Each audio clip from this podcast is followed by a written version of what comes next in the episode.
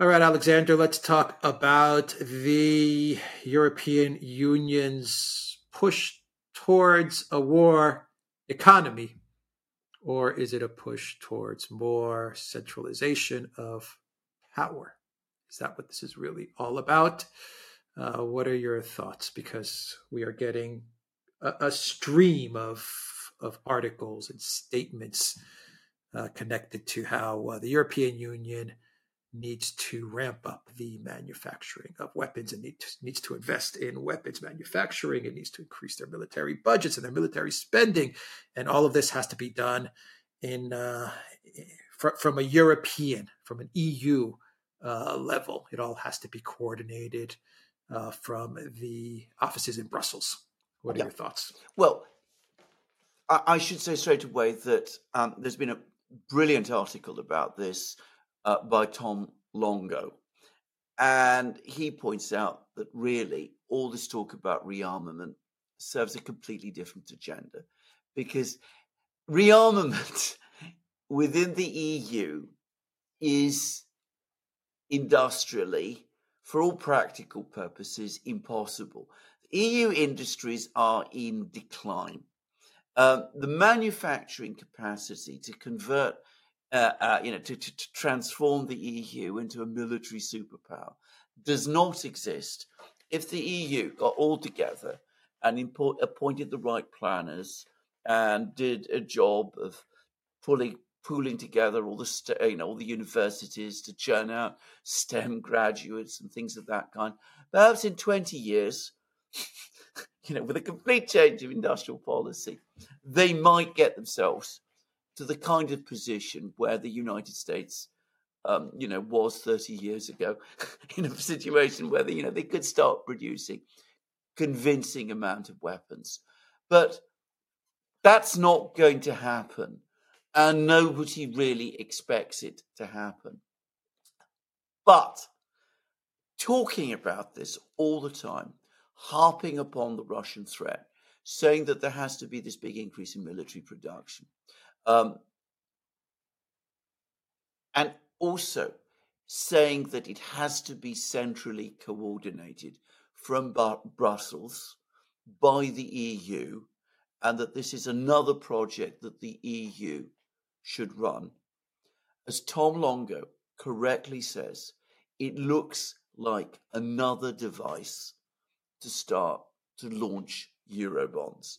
Now, Eurobonds are bonds, loans, in effect, issued by the European Commission. The European Commission floats bonds to raise money on the financial markets to carry out its various projects. That's what governments do.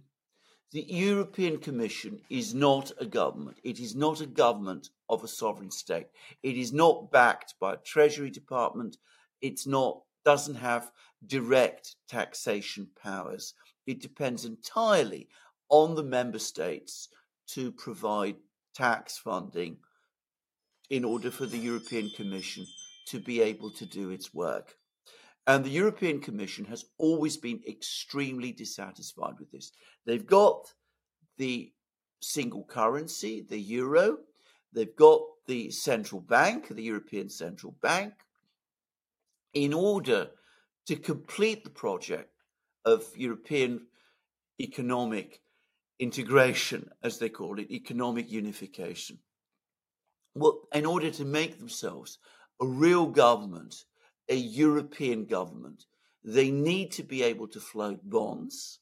And if they can float bonds, sooner or later, they will come along and say, in order to service those bonds, we need to be we need to have the same power that all governments have.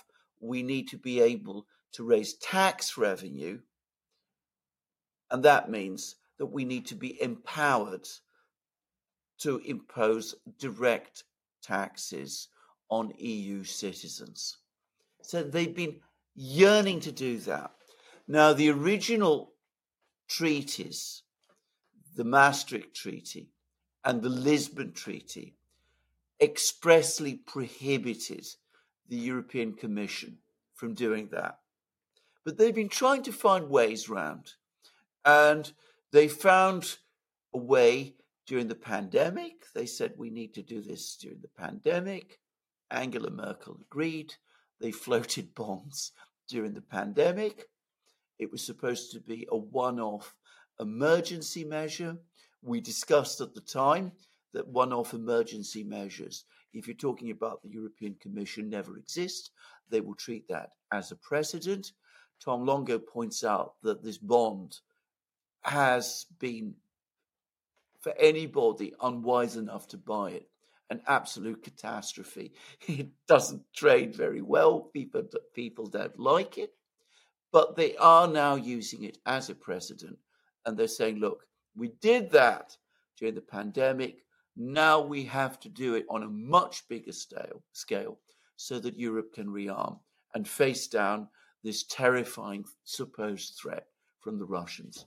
So, what this is all about, what this tells you, is that the European Union, the Commission, has a vested interest in keeping the war in Ukraine going and in hyping up the Russian threat, because from their point of view, it accelerates the process of European centralization, of the conversion of the European Union into a state in which the Commission acts as the government, which has been, to be absolutely clear, the project all along.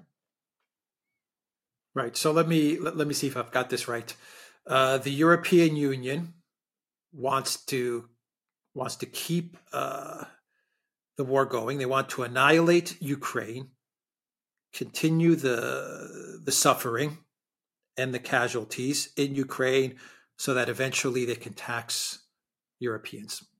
Yes, in a word, exactly right. Uh, okay, uh, w- Germany has been resistant towards Eurobonds. You mentioned Angela Merkel. She gave her blessing, but one off only. So, what does Germany say or do about this?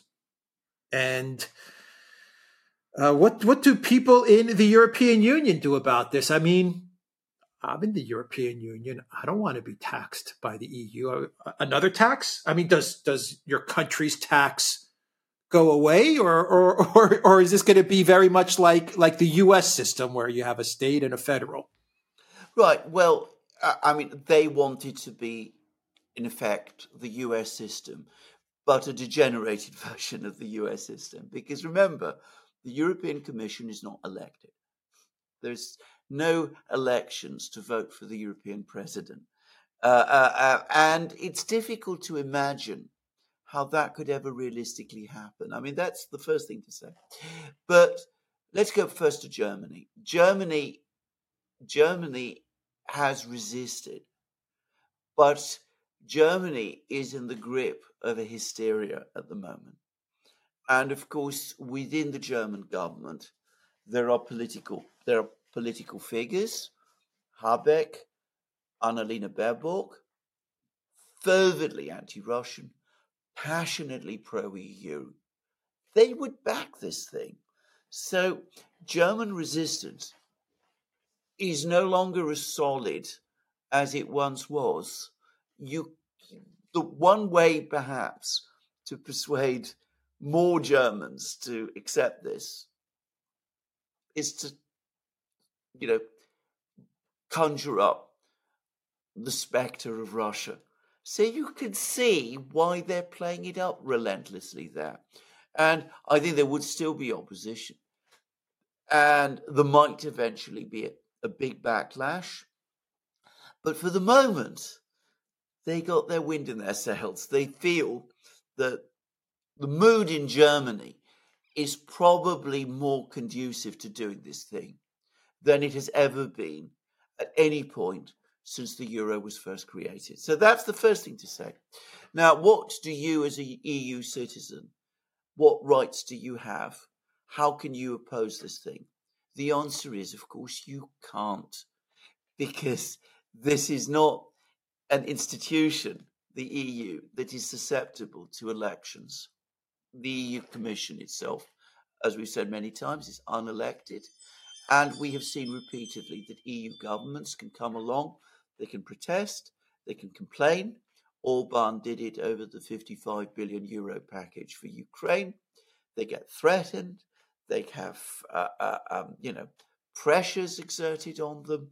There, there was all that blackmail exerted on um, Orban a few weeks ago. You know that they would make life impossible for Hungarian citizens, all that kind of thing. Uh, we've seen how in Poland, Donald Tusk, uh, how aggressive he's been um, against the Law and Justice Party on behalf of the EU now that he's come back to power. To all practical purposes, there is virtually nothing that most EU citizens can do about this. Only in two states, perhaps, might such resistance math count. The most important, obviously, is Germany, which is still around 40% of the EU's GDP. The second is France, but France has an enthusiastic, a passionate, true believer in the EU project as its president, Emmanuel Macron. He might be bitterly unpopular, but his solution to every problem is more Europe, as he says. And if you're looking to the next election in France, it's not going to happen before 2027, which is three years away. So they've got the time, they've got the space. Electoral obstacles don't really stand in their way, and they're going to push push hard to do it. They may come up come up against some resistance from Germany, but don't count on it this time.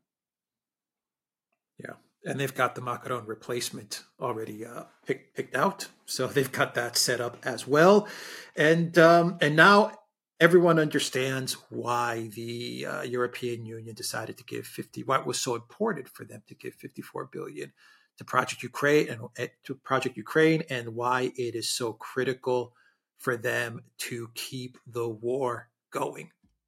They have to keep the war going. They have to keep the specter of, of Russia and Putin ramped up because uh, we're talking about a lot of money. A taxation without representation. Yeah. And a lot of money for all of these uh, technocrats and bureaucrats to, to make from, from each member state. Yes. All of them are going to, to win out from this. You're absolutely correct. I think Tom Luongo, by the way, uh, uh, uh, I mean, we should thank him for writing such a clear article about this point. But can I just also quickly say that, you know, we've been talking about this for a very, very long time. The EU Commission has always been on the project to get Eurobonds established. This has always been their lodestar ever since, uh, specifically the 2008 financial crisis. And for them, Eurobonds is the gateway to everything else.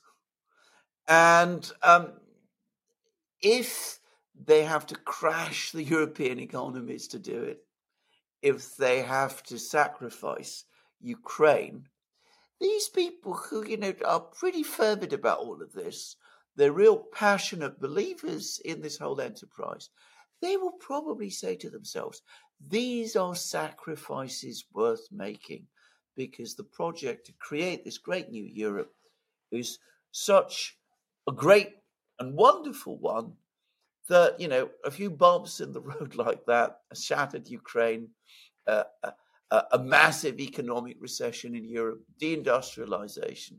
Well, these are just bumps in the road to the great new beginning, which will be the EU state that we are intent on creating. So they probably don't think of themselves as cynics in the way that they appear to be to you and me. Their calculations may be cynical, but in their own self conception, they're idealists and visionaries, which is, by the way, true of everyone, all revolutionaries who embrace utopian revolutionary projects. Yeah, they're religious fanatics. They believe in the cause. Yeah, absolutely. One fi- one final observation. Um, it's interesting that that this is happening with regards to to the war and military and, and ramping up uh, military production. Uh, because it, in a way, can can you make the the claim that this kind of kills two birds with one stone in that they get to euro bonds, they get to the taxation part, but they also open the door to this EU army that they've been trying to create as well, which which is not an army. I think this is now clear that this is not going to be an army to replace NATO. I think this has been understood by all of these officials now, but this will be more of like a national guard, which I imagine will be an EU army turned inwards, while NATO will be the the outwards focused army. I mm-hmm. mean, is is that a is that a safe is that a correct assumption to make? That is an absolutely to, to make. That is an absolutely correct assumption. That's exactly what this is all about. So you know, you would you create you know, you're a government, you have an army, which is, as you rightly say, more about internal security than anything else. You can move, shuffle this army around Europe if you need to. And of course, if you have an army, you also have, you know, the usual security and intelligence agencies that states must have. And you see, you already have all kinds of policies and legislation about controlling information. the EU is, let me say it straightforwardly, a pioneer in this kind of thing. I mean, they're right there at the cutting edge of it, and you could you could see, and of course, it, given, and I what has to say this the the way in which this project is being conducted without consent, and I'm public consent, and I'm picking my words very carefully here. You could see why they would need all of those things. Yeah, Yeah the, the EU citizens. I, I, would like to think that the EU citizens would not accept such such things, more taxation stuff like that. But no, I, I, I think I think uh, the past has shown us that, that the EU citizens will accept all of this. Yeah. That's just my hunch. Yes, yeah. I would be surprised. I, I would just, since we brought up Tom Luongo, I would I would just quickly say that he also argues that um, they have to do this anyway because with the very high interest rates, it is very difficult to keep the whole ball on the road anyway, because funding is becoming tighter for the EU financial system, for EU banks, and all of that kind of thing. And that acts as an additional spur. I've no doubt that he's right, but I would say, being somebody who's lived in the EU, and as you are, that the key driver behind all of this is ideological. It always has been, right from the very first day. Yeah, well, we'll see if this plan works. Yeah.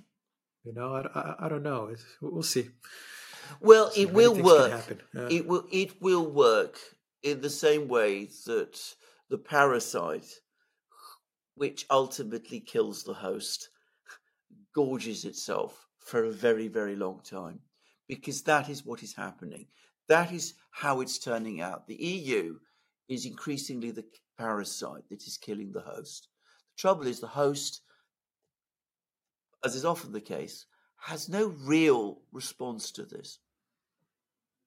Yeah, mm-hmm. and many t- doesn't even know that this is happening. No. Most of yeah, most people most don't people, understand this at all. No More, they don't really. They don't really because all this is very arcane and complicated and you, you know, what are Eurobonds? Most people ask them what are Eurobonds. They won't know.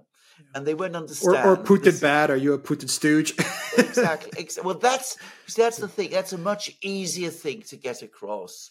But explaining to people what is the danger from Eurobonds, that is much more difficult. That is much much harder.